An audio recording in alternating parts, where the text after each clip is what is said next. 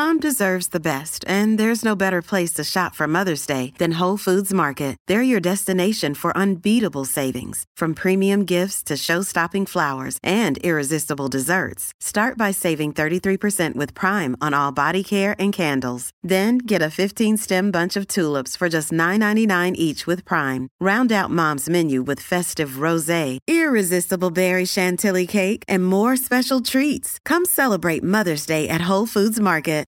Native Community Capital is your trusted partner for home loans or financing your business. Visit us at nativecap.org or call us at 855 628 2272. Let's work together to rebuild tribal economies. Nurturing Indigenous Intelligence is a grassroots organization based on the Hopi Reservation. They work to alleviate the hardships in the community through acts of giving, from distributing school supplies, volunteering at various places, and working to expand their services. Follow them on Instagram at Nurturing I Squared and on Facebook at NI Squared Team to find out more.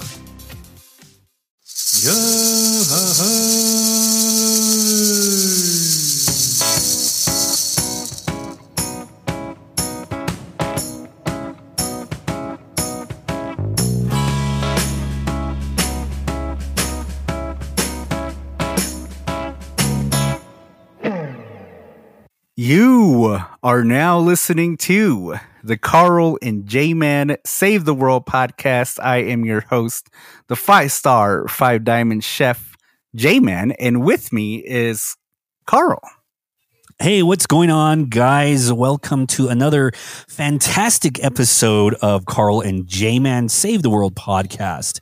Uh, we're actually doing the the Zoom again, but we're we want to be back in the studio, but um, we do have, uh, you know, we, we technology kind of uh, gets away from us, and uh, J Man and technology don't agree with each other. So we're we're doing this the best that we can. And Carl is live on location. Today is a special episode. We do have a special guest today, a very special lady.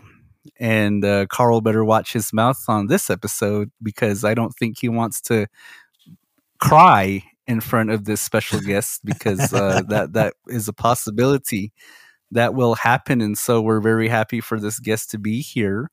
And uh, you know, it, it's kind of funny, Carl, because uh, I, I, got some comments over the weekend about the podcast, and uh, somebody uh-huh. made the comment that we spend too much time thanking and congratulating people, and that we should jump right into the the gist of the topic. Well, I don't do that. You do, you're the one who does that. So and, and and so Carl, I, uh, for we'll we'll try it this time. We'll try it this time. We'll we'll okay. jump right into it, and you know right. we'll we'll ignore all the other things that we like to BS about. But uh, so Carl, if you can keep your long-winded stories that only you find interesting, while the rest of the world finds them Finds pointless, very very interesting. Boring. If you could keep, they, if you could subside those for today, then uh, myself and the rest of the world would appreciate that. you know, people love my stories. They they love to get lost in there, and they love to uh, to reminisce about the old days, and they love to uh, just think about life in general. So I'm pretty sure that my stories are relevant. I think that people love to get lost in those stories as much as they love to get lost in a town that they're unfamiliar with, and they, would rather not that happen. But today's a, a, kind of a, I guess, a throwback episode because we're going to be talking about food again, particularly Hopi Nova, and uh, for our longtime listeners, you know that we've talked about this before in our very first season episode titled The Lost Foods, and where Carl and I kind of talked about some of the different reservation cuisines and we talked about the traditional foods that we really liked. And the reason why we're going back and talking about this again is that because it, we're, we're two guys, two Hopi guys talking about food that is customarily made by women and so we wanted to get a, a woman's perspective on this idea of Hopi food, on traditional food, the process and the lessons that go behind going into that. And so we talked about the various foods that we enjoy as as Hopi people. And it, it's funny because I think that you know in, in contemporary times that I guess an argument could be made that even though, you know, certain foods that were probably introduced to us within the last, I don't know, 50 years, but because they're so common on Hopi kitchen tables these day and ages, I don't know if they're really considered traditional food, but I guess they're considered traditional reservation food. And one of those foods that we talked about was fry bread the last time. Oh yeah, yeah, we did. We we talked a, a lot about the um, like Hopi foods, and yeah, fry bread was one, but it's it's not a real Hopi traditional food. And we we you know kind both of us are guys and we we like uh nokkuvi and then haru and you know there's uh bikame somiviki piki. And those are traditional hopi foods but we never really uh you know talked about that. So we do have a special guest in house and we do have a special guest um, that will kind of share her experiences with hopi food and she does live on the reservation and she loves um, to cook um, traditional Hopi foods. I, I, said that already, Carl. So I, I guess I said it better to show how much attention that you pay to uh, your your co-host, and I guess really that would really explain a whole lot about the course of our journey as podcasters and uh, some of the redundancies that you've introduced to the podcast. But you know, I, I said it. I said it all. I said it a lot better. So I don't know what you're talking about. but well, I guess as as far as fry bread goes, and, and really a lot of these other foods that are kind of what we consider res staples this day and age, things like spam, uh, things like one of your favorites that we you talked at links in the last episode, commodity cheese. But really, yeah, you know, I yeah. guess that was kind of our, our our culinary colonization getting adapted to bleach flour, getting adapted to processed foods, but then, you know, things like fry bread, spam. And the other thing too that I was thinking about that, you know, the, the show, The Reservation Dogs, we spoke about that briefly in one of our older episodes that uh, it really introduced this concept of meat pies to to uh, conversation because out here in Munkapi we do refer to them as meat pies. If you don't know what meat pies are, they're these very delicious bread that's cooked with sikwi on the inside. Usually it's ground hamburger or some type of flavorful meat that usually has uh, some sort of chili that's kind of incorporated with it and adds flavor to it. But I guess out on uh, the larger part of Hopi, they refer to them as chili bread. And yeah, so there yeah. was a lot of folks on Facebook asking, "What's meat pies?" Like, what? What do you mean? What's meat pies? Meat pies are good. Everybody knows what meat pies are. Yeah, exactly. And insert okay. Carl's Navajo Munkapi joke right now. Yeah, you know, uh you Munkapis are weird. You guys have like weird names for different, you know, common things. meat it's, pie. I never it, heard it, of meat pie before and, and and I'm I'm glad that you said that, Carl, because you know this was kind of a thought I had, and you know we, we got this special guest on. This is kind of a, a Carl and J Man 101 lesson. Just because Carl hasn't heard of something, that that doesn't mean that it doesn't exist. It doesn't mean that it's not something that's a reality because as I and the listeners have learned that Carl is the definition of the kid that grew up living in a barn. And so you've heard that expression said before. And so, you know, Carl, I don't even know if you're even a real res guy because I, I think you're you probably grew up inside and uh whatever soul let you out of your little bubble and you know got to experience uh, reality that's probably when you uh, got to uh, see something. so yeah, that's probably true because um, there are a lot of things that uh, I, I, grew up. I grew up in Tuba City, you know, and, and Tuba City, I was very secluded to like one street, and the one street was only like what uh, fifty meters long, and I just go back and forth, and that was my exercise. So, so it'll probably put you on a tether, and then that way, you know, fifteen feet. That that was the, the links that you're allowed to to travel outside. that is actually true. That that is very very true. so, but I, I guess. Oh, go ahead, Carl. Yeah, so like you know, um, the whole idea behind Hopi foods is like, how do we keep them traditional? Like you know, um, a lot of Navajos they're starting to uh, take our foods now. Like either they have like the um, what is it called? The the cake, the Navajo cake which is basically just like what um like what what is it? Uh, like uh, kunmi is it no, what is Bikami. it? Like uh, bikami yeah. And they add raisins. And they add raisins to it. You know they they they and they, they sell it. They have like this this whole thing. I seen this on facebook. This is one thing that i did see on facebook is that you know um, there's this guy there's this guy that says like you know "I- i'm gonna be making Hope, uh, navajo cake and you know it shows like a pit and stuff like that so put your orders in and um, you know put your orders in and i'm gonna be making navajo cake and and uh, uh, I'll be selling it at, at this time here and here and whatnot and stuff like that. And I'm like, it's not hope, it's like Navajo cake. You know, it's not, you know, it, it, you know, it's weird because that that's the that's the thing that you you know I never heard of Navajo cake when I was growing up. Like you know, as a kid, you never heard of Navajo cake, and now as like an And adult, did- you're you're hearing that. You're hearing that Did- everywhere. Did, you did you see the controversy? I don't. I, it must have been at least two years ago during the Navajo Nation pageant. I guess you know, like they have the Miss Miss Navajo, but one of the contestants, because I, I don't I don't know what what what categories or what type of um um contests that they had, but one of them it must have been like cooking uh traditional foods because one of the girls she tried to make biki and I Uh-huh. think that there was a picture of the girl that was gonna make biki, and she had an offset spatula with her trying to make the biki, and that got all the Hopis uh, in in a frenzy. And you know there was a big uproar. There was uh, a thousand dollar thousand signatures on paper sent to President Nez, and you know tried to get the federal government involved and things like that. But it's it's interesting though because then you know like I, I guess as far as your comment goes that you know like because our neighbors as far as tribes go you know primarily it's navajo but then yet you have like uh, apaches yotsis uh, paiutis uh, Koninam, all these different tribes. But none of them really have anything that's kind of similar as far as foods to us. But really it's been the navajos in recent times that have come up with foods that are very similar to ours like you mentioned the navajo cake and then the nav oh crap Okay, looks like we lost him a bit. So we're going to go ahead and take a quick break for our paid sponsors.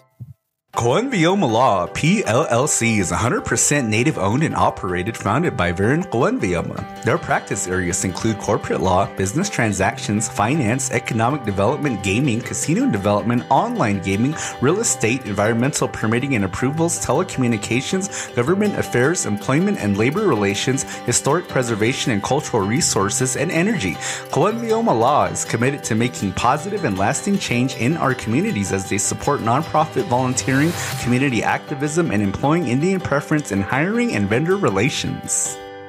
Terraform Development is a Navajo and Hopi owned engineering, architectural, and project management firm located in northern Arizona. The company has full time staff and comprises of Navajo and Hopi employees. Terraform services include civil engineering, residential design, drone mapping, and project management on projects for your need. Terraform is a Priority 1 Navajo certified business and Hopi business license certified.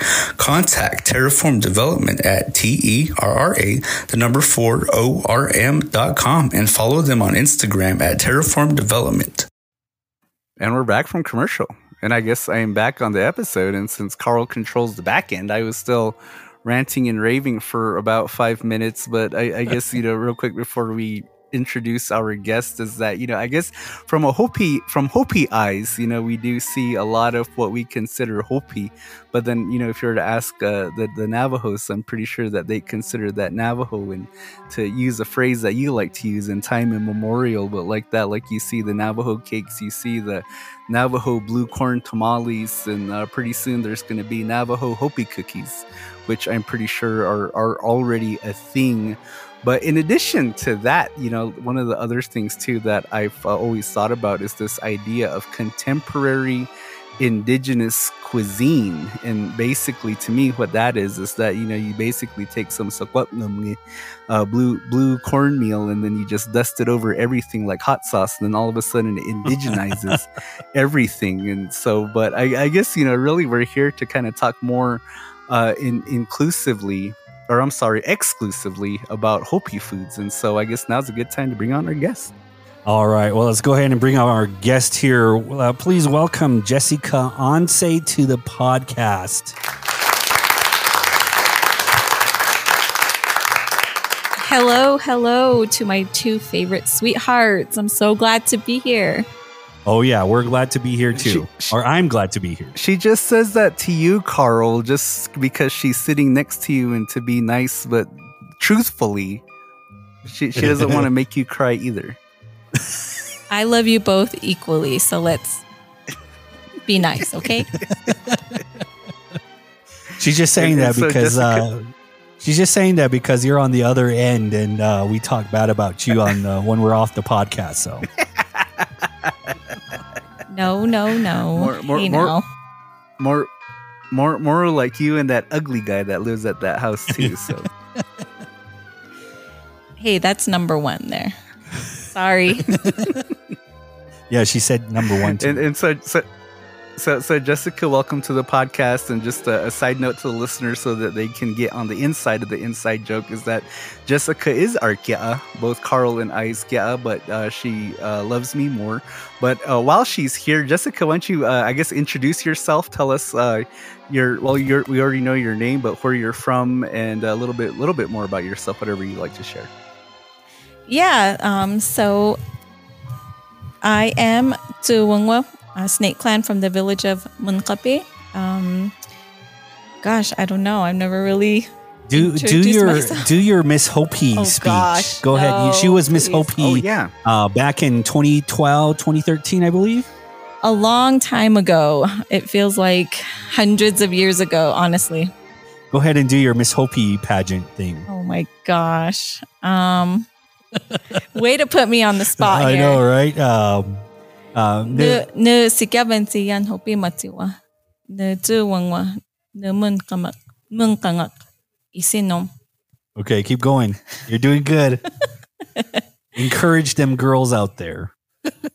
she's she's trying to figure out the words what we what she said during the pageant time. I mean, like Oh, 2013 was what 10 years ago, almost 10 about 20 10 years Ten- ago. ten- Yeah. Ten, ten, 10 years ago, I was gonna try to help you and add on and say, uh, "Nu- nu. I was Miss Hopi back in 2005. 2005? Oh my So god. that's more than 10 I years I thought it was like 2013. Where was I in 2013? Yeah, you got that wrong. Oh, okay. So correction was 2005, which was close to like 15, sev- what, 17, 18 years ago? A long time ago. Yes. Dang.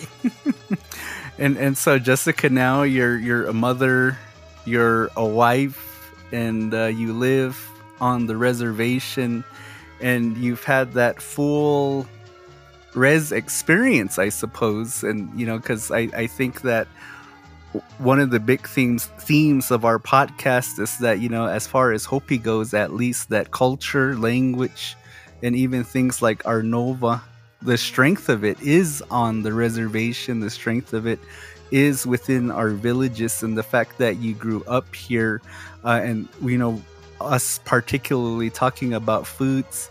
Um, what is your favorite Hopi foods? My favorite Hopi foods is somiviki. Um, my kids love that too. Um, is my favorite, and Bavilviki. Yeah. Um, my favorite Hopi foods are uh, pizza, burgers, and hot wings. I'm, I'm pretty sure like all Hopis love that. so. I, I didn't ask you, Carl. Well, What? ask me and, that. and for and and I guess you know because uh, for for the listeners that might not be familiar, Jessica, uh, if you could describe what those foods are, so miviki, uh, I think you said bovel piki. Yeah. Um, somiviki is the blue, the blue sweet corn tamales. Um, that's one of the very first foods that I learned how to make growing up as a little girl.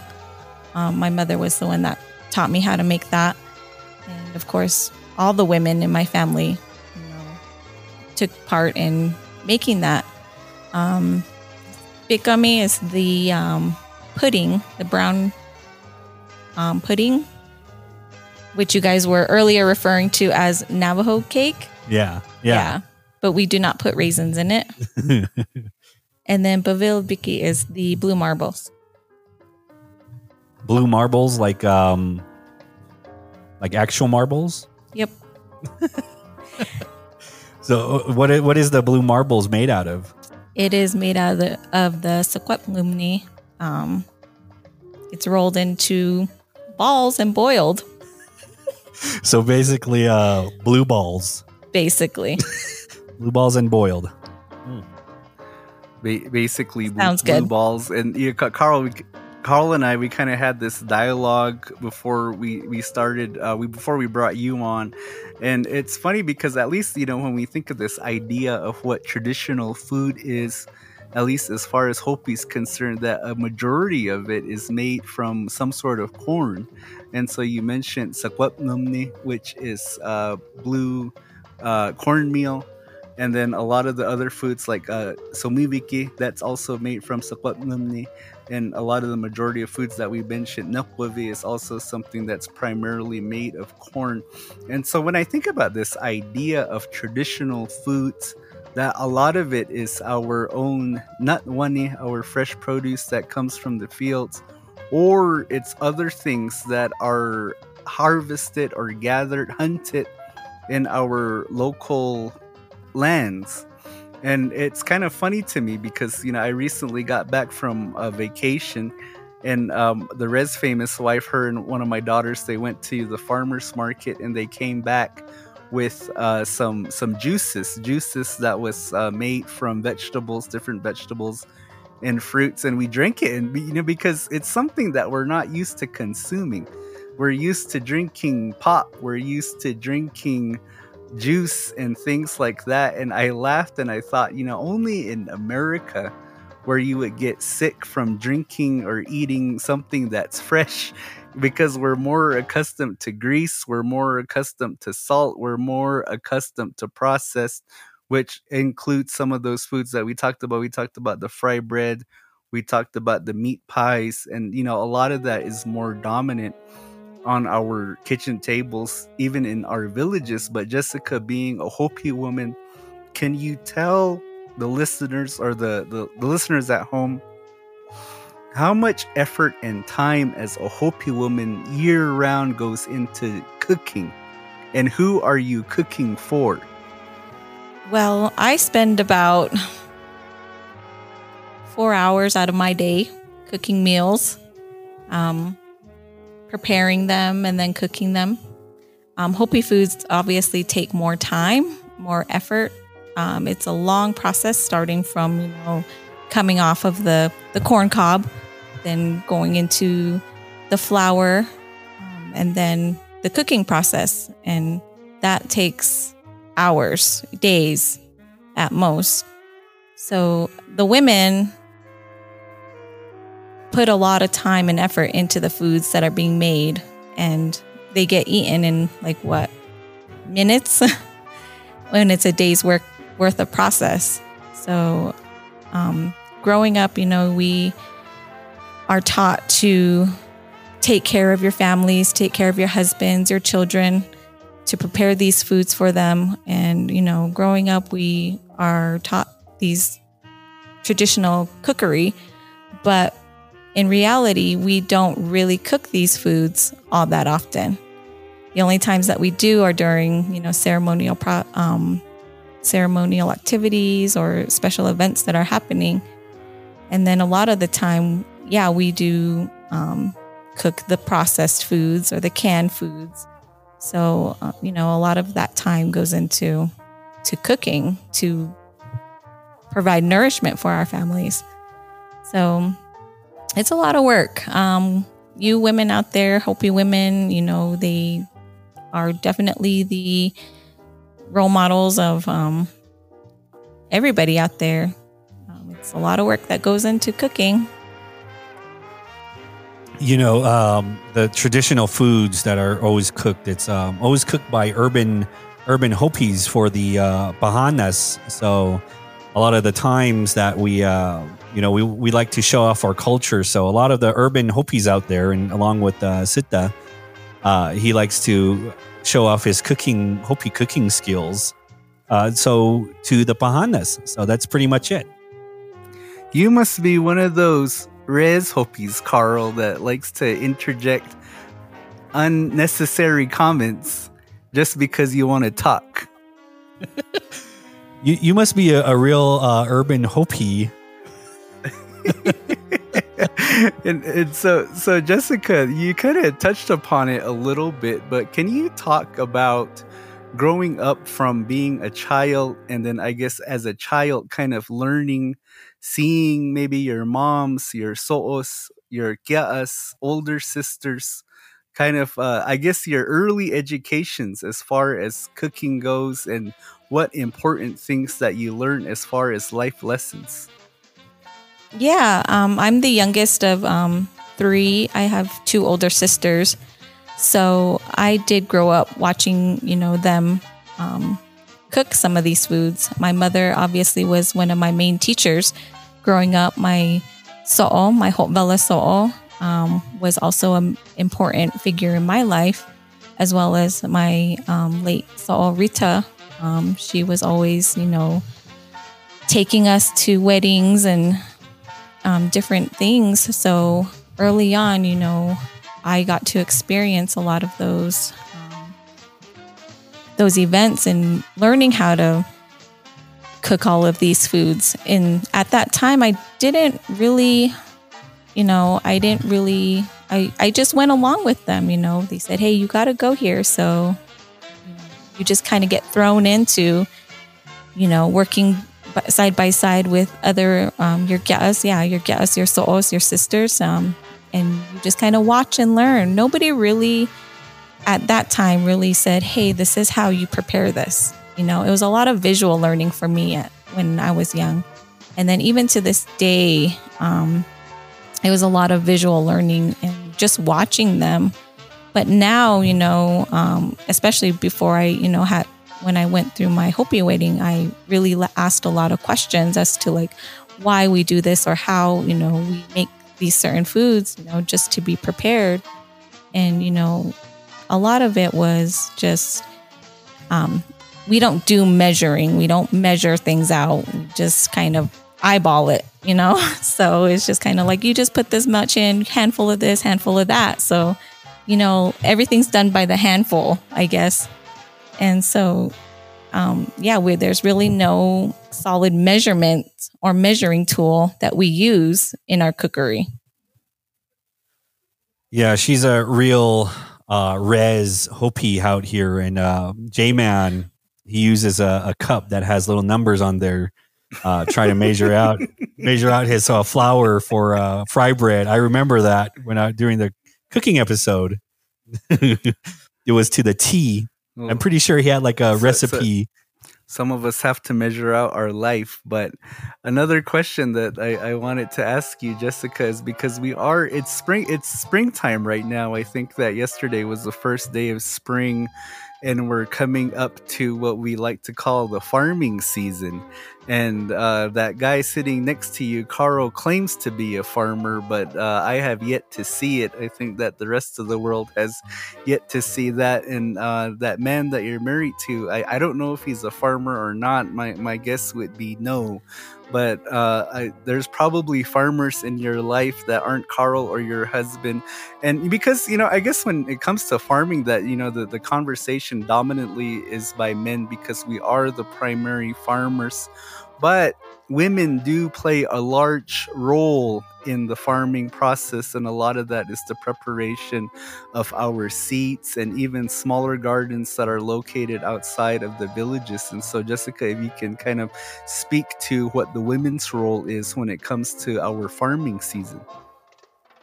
Yeah, um, I was always taught you know, to help prepare the seeds for, you know, my dad. Um, he was the sole farmer growing up because um, he had nothing but girls. Um, so we would shell the seeds, um, get them prepared for him. And um, with my experience, because my dad only had girls, we were down there with him. um, planting and you know doing all the farming stuff um, from seed from shelling the seed to putting the seeds in the ground to going down there and hoeing weeds and to the final process of harvesting and um, with him you know that was my experience growing up and you know um, we in Hopi, you know, they say that you know the field is the man's the man's area. You know, he's once the seeds are put in the ground, he's the one that's supposed to be, you know, tending to the corn, and then once he brings the harvest home, that becomes the woman's role. The women take care of it, and it becomes, you know, hers. Um, but I was fortunate enough to, you know, um, grow up learning the whole process learning everything from start to finish. And, you know, that kind of um, made me more grateful and more appreciative to, you know, all the work that goes into it. So when we do prepare these foods at any time, you know, we try not to waste it because it is a lot of hard work. And, you know, I praise my dad. Um, he still is a, a, dry farmer out here in Valley. And, and my husband, he is a farmer. Um, he does provide for me um, every single year. So I'm definitely appreciative of all his hard work. Um, he did do dry farming for a bit. Um, so, but now we are um, planting down at Moenkopi, which is has been um, good for us to get some harvests in. Um, but yeah, you know, the two main men in my life, my dad and my husband, you know, I it's a lot of work, but once it comes into the home, you know, it becomes mine and my my daughter, my 6-year-old daughter. You know, we we're the ones that prepare for the food. So now I'm the one, you know, in that teaching role um teaching her how to prepare these foods. So I want her to be knowledgeable and know know the process and um yeah, I think all Hopi men, you know, that provide for their families, um, the uyi that they bring home is um, one that we should all be grateful for. Yeah, did you, know, you hear that? Interesting that it's a, a common uh, a commonality for families that have not a lot of men folk that the women end up are the ones that go down there to help plant. It's it's a shame that your father didn't have nephews uh, like, like Carl to help plant. And so you know, if your dad has nephews, they're probably lazy guys and uh, busy sitting underneath corn plants drinking the water while everyone else does the work. Before I was rudely interrupted, I was gonna say. I was gonna say, did you uh, did you hear her? She said, "Real men have fields, and not urban hopis like uh, Sita." So, who have gardens in their in their front lawn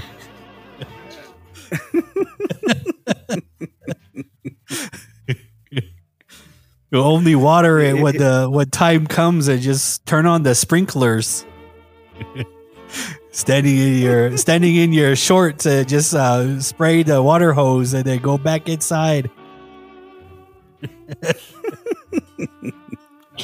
well, Carl, if you ever learn how hard farming is, come call me and then we'll we'll talk about it. But until then, uh, stay comfortable under your big corn plant, drinking all the water, and uh, and I, I guess you know, kind of one of the things that I kind of wanted to talk about is because I. I, I feel like that in this day and age, and Carl and I, we kind of talked about it to an extent in our last episode at the very end of that episode, is that we are living in a different age now we're living in an age of uh, inclusivity, which means that everybody is welcome. Uh, we're living in a society where there's no genders anymore. Men can wear uh, dresses, ladies wear pants, and men can do what women do, and women can do what men do. And, you know, I, I think that, I, I guess I'm not trying to say that I'm against it, but what I think about when I hear that type of conversation, I think about our culture. I think about our own Hopi ideas of what gender roles are, why men belong in the places that they belong in, why women belong in the places that they belong to. Uh, and so, uh, Jessica, if you can kind of talk about the importances from a woman's perspective, because Carl and I have definitely shared the ideas of the male perspective on gender roles within our society. But if you can kind of share what your ideas are, or at least what your perspectives are in the importance of these roles that are given to women within our villages. Yeah. Um, you know, I was taught, you know, the women are the caretakers of the family. They're the ones that take care of the children, their husbands, you know, anybody that's, you know, in their home. You know, anybody that comes to visit, we will prepare a meal for them. We will make sure that they are taken care of. Um, you know, it's um, basically our role is to be home. Um, the woman, the main woman's role. Um, gosh, I, I was never really um, brought up, you know, to be like, hey, you stay in the home, you know, while the man works, and I'll bring home the money. And you know, I, my parents were never really um, they never really told me, you know, this is your role and you have to live by it. Um, so I, but I do understand, you know, the older, old, older days, you know, that's how it was. You know, the men worked and the women stayed home. But yeah, we're in a culture where the women um, sometimes make more than the men. You know, they're out there working, and sometimes the men are staying home. And um, I guess in my situation, you know, I I chose to stay home and raise my kids and homeschool them and you know because this is the only time that I get with them when they're this small. So um, I'm more than grateful to have a husband that will provide for us where where I can just be home with them and provide everything they need for them when they're this young because they don't stay this young forever. I mean, they get grow up and they move on with their lives and become adults and I don't get that time back with them. So um, yeah, I see the the difference in you know um, how the women you know are perceived to be home and be stay at home moms or um, just be the main um, matriarch and just um, provide for the family. Good points. I like that. I, I really do. I really like that. Carl so, Carl likes a woman that stays at home. That's why he, he's expressed his uh, ca- caveman ideology several times in several of these episodes. So, yeah, that's that's probably true. Yeah, that's the reason why I like that. I believe well, that women. I, I, believe I believe that women. Uh, you know, Hopi women should have a, a bigger role in like uh, yeah uh, staying true to their Hopi side of things, like you know wearing dresses and and uh, you know doing making somiviki all day, biki. You know those are the things. Those are the things that what Hopi's missing. there there was this uh, big controversy on social media very recently. Uh, one of the contemporary Hopi artists he uh, shared a design. It was uh, of one of I, I don't know what they call those dresses, but they're, they're the dresses that the ladies wear.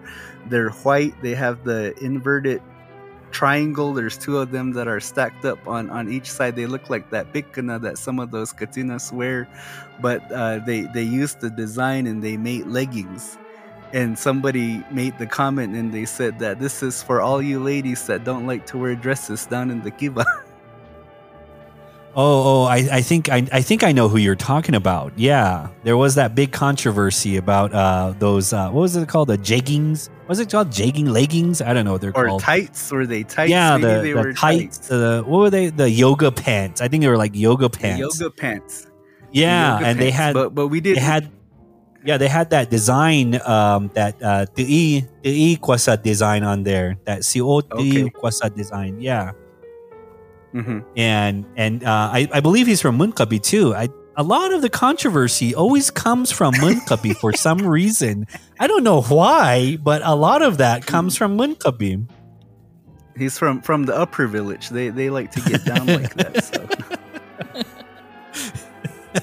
all you moonkuppies are the same, lower and uh, upper. So you're all considered one. one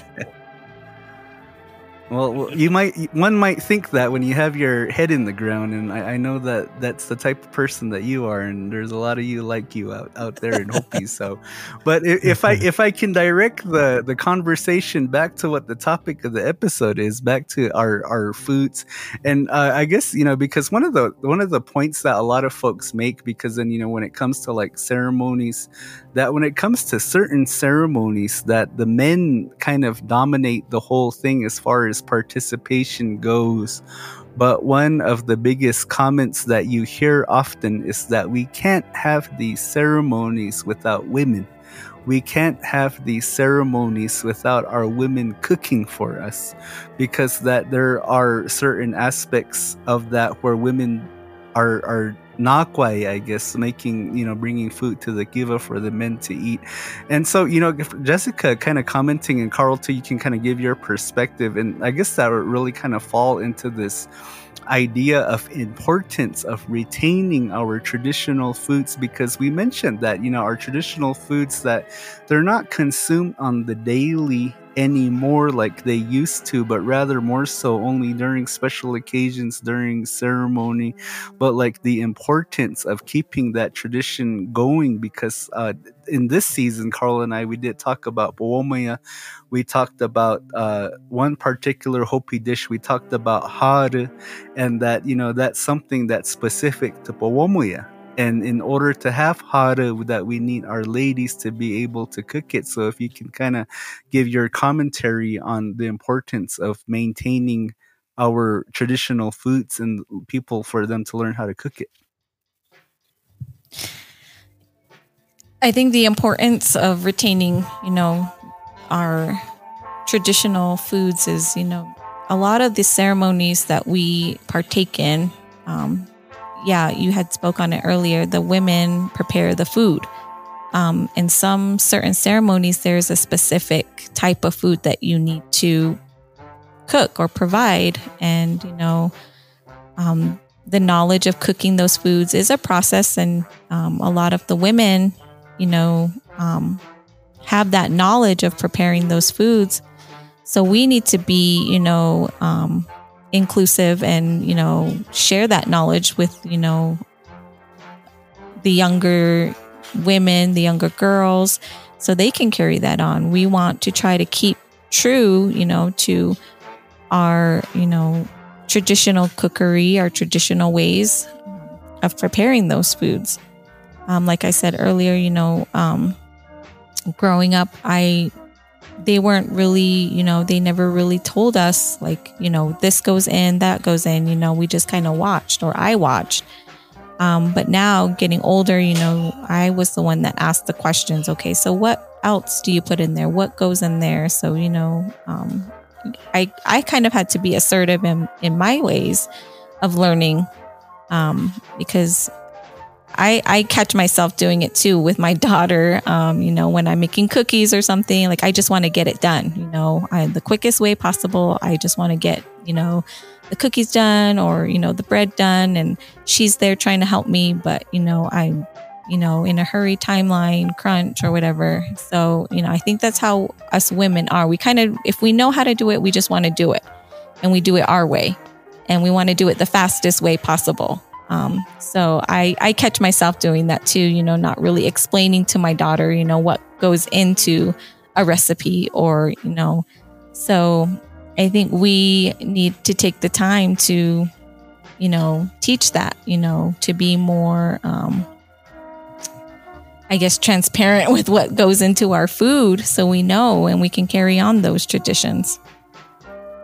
Yeah, that's that's actually a good point because um, a lot of girls out here when they start to cook like their their Hopi traditional foods, it's it's difficult for them because nobody has taught them or nobody has shown them how to really do it. I mean, they they they have the the knowledge to to know what goes in there. Like uh, for somiviki, it's like you know blue blue cornmeal, but then what else goes in there? You know, then it, how how long are you supposed to boil the water, or how long are you supposed to mix it? You know, all those little details in there, and nobody really shows them, or no one really nobody really teaches them they just kind of learn through like observing, but then you know they get lost in the translation of how how it really goes on. And yeah, that that is a very good point. You know, trying to trying to just slow down and teach uh, someone, especially like your daughter, or teach your your niece, or teach you know teach a, just another young girl how to cook, hopefully traditional foods. And that's like that's like the missing key, I guess, I guess. You know, the missing part is is the knowledge that is is going to be passed down uh, from generation to generation in order for a lot of Hopi foods to keep to keep going. I guess that that's a good point. And uh, I, I, another thought that I had as far as cooking goes, because at least from from my observation, I feel that at least from what I've seen is that cooking kind of helps bring the family together in one particular dish is that when the, the ladies are making sumiviki, when ladies are making sumiviki, particularly for like a night dance, for when the, the young girls who are initiated but aren't married yet, when they're gonna go down to the Kiva to Inita, that I always see several generations of women. You have so'os, you have mothers, and then you have the daughters all preparing the sumiviki together that they're all putting it into the silakbu and then tying it up together. Um, what what fond memories of that do you have jessica?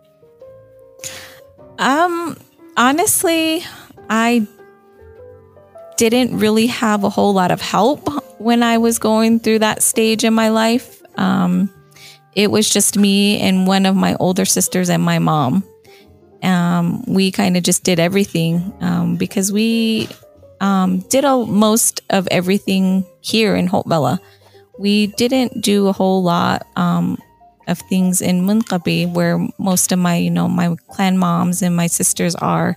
So we didn't really gather as much there. I'm, sadly, that was my experience.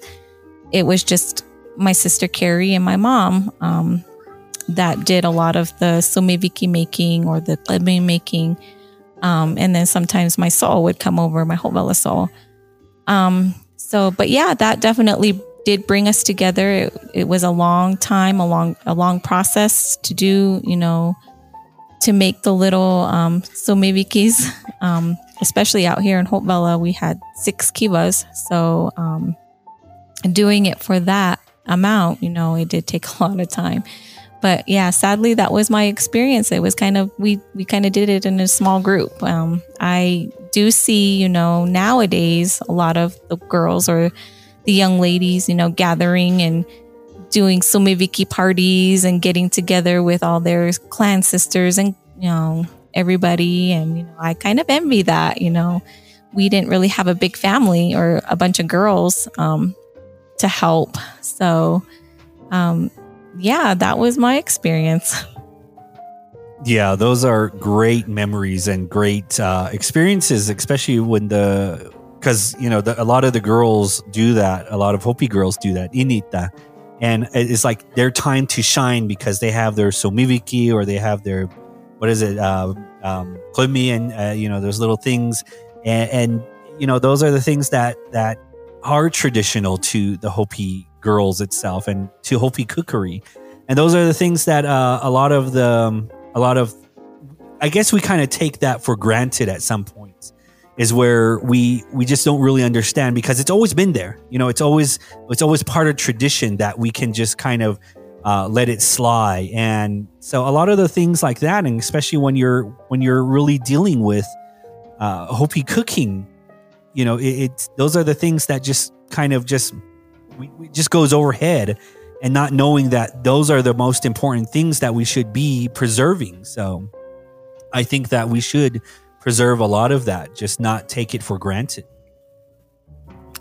That, that so, so some finally Carl some some good words from you on on this particular episode but Jessica that that's a, a good point and I, I think that we often forget that each family is different, that everybody's experience is different, that you have women that have lived their whole lives out here on Hopi, and for some reason that they just never had the chance to be taught how to make biki or sumiviki or other types of foods.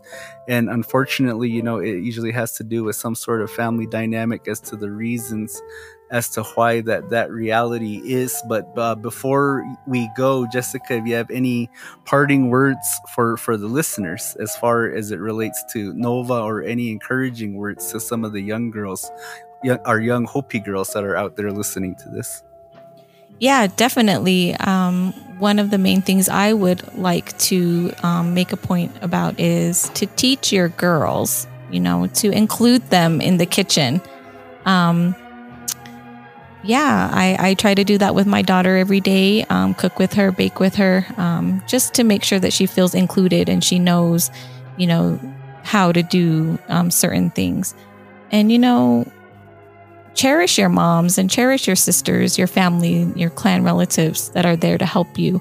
You know, they're the ones that you know you will rely on when things happen, certain ceremonies that will happen, um, experiences that you'll go through growing up as a Hopi woman or Hopi young lady. Um, those ladies, they will be there for you. Um, so, you know, treat them well, respect them um, learn from them as much as you can, especially, you know, our elders, our elder women. Um, I'm glad I got, you know, the chance to learn some things from my Rita Sol. Um, and then I'm so grateful to have my Hotvela Anse Sol here that is teaching my daughter things. So take, you know, cherish, cherish the women's in your lives and respect them.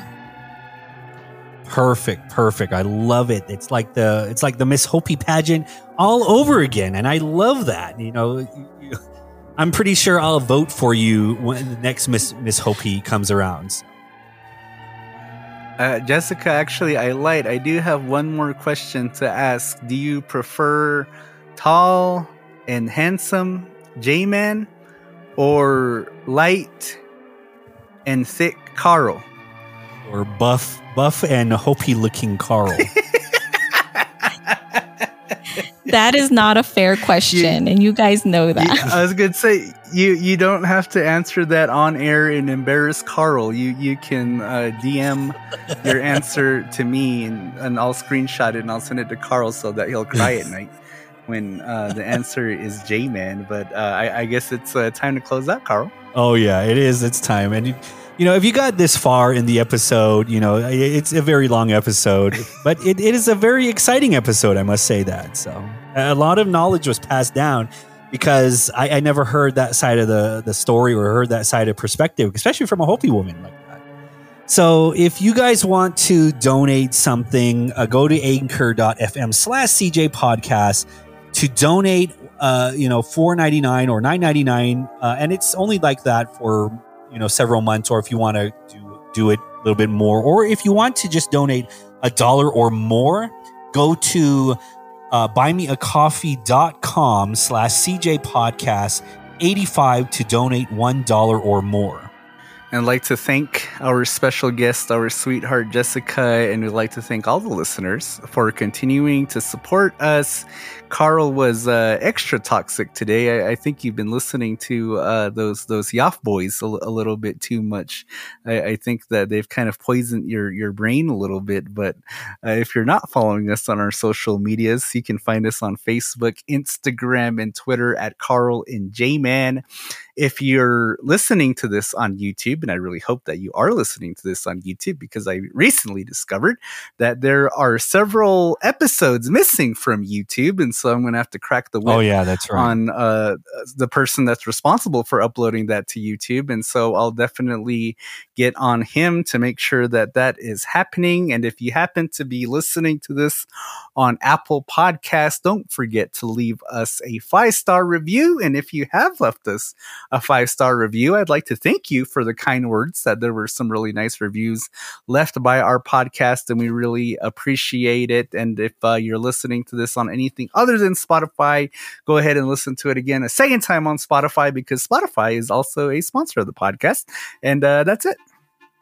All right, don't worry, gang. We are going to be back in the studio next week. So, uh, along with that, um, thank you for listening to Carl and J Man Save the World podcast. My name is Carl, and this is my best friend, J Man. So long. Quack, quack.